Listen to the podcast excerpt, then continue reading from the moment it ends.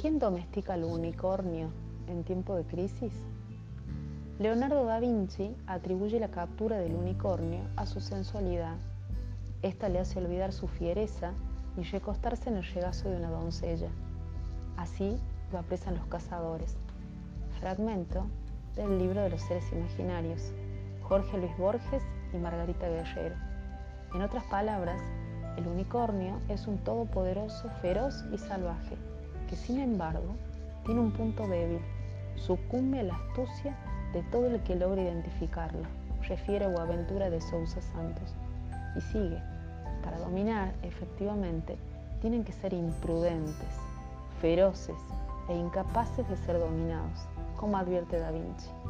A pesar de ser omnipresentes en la vida de los humanos y las sociedades, son invisibles en su esencia y en la articulación esencial entre ellos.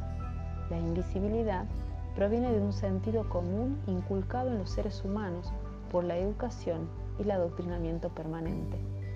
Pero también debemos preguntarnos, ¿será que su omnipotencia solo es el espejo de la incapacidad inducida por los humanos para luchar contra ellos? Esa es la cuestión y le echaremos luz. En estos tiempos de aislamiento social obligatorio, las quejas vinieron de múltiples sectores, algunas las más osadas desde las, redes digitales que todo lo permiten hasta cierto punto, en la sociedad gaseosa, ocultas en su rostro que le impide levantar la voz. Pero otras, esos gritos silenciosos y sordos a la gran mayoría, porque quizás no estaban acostumbrados a ser escuchados. La clase media trabajadora riojana está en pausa, de cierta manera, porque hay también miles de riojanas y riojanos que desde su pequeño y mediano espacio propio le ponen el hombro a la pandemia. No quieren ser dominados, huelen el aroma del tirano sin valores que históricamente fue degradando sus saberes.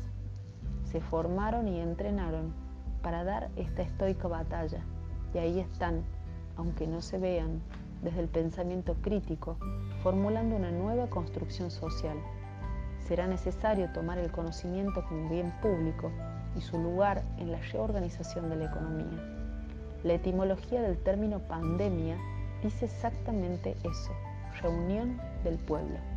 Cuando las y los intelectuales riojanos se arremangan para teorizar sobre las necesidades de las y los ciudadanos y utilizan todo ese conocimiento para enriquecerlo con la mezcla de saberes y experiencias comunitarias, esa sociedad ya despierta, está lista para domesticar al unicornio.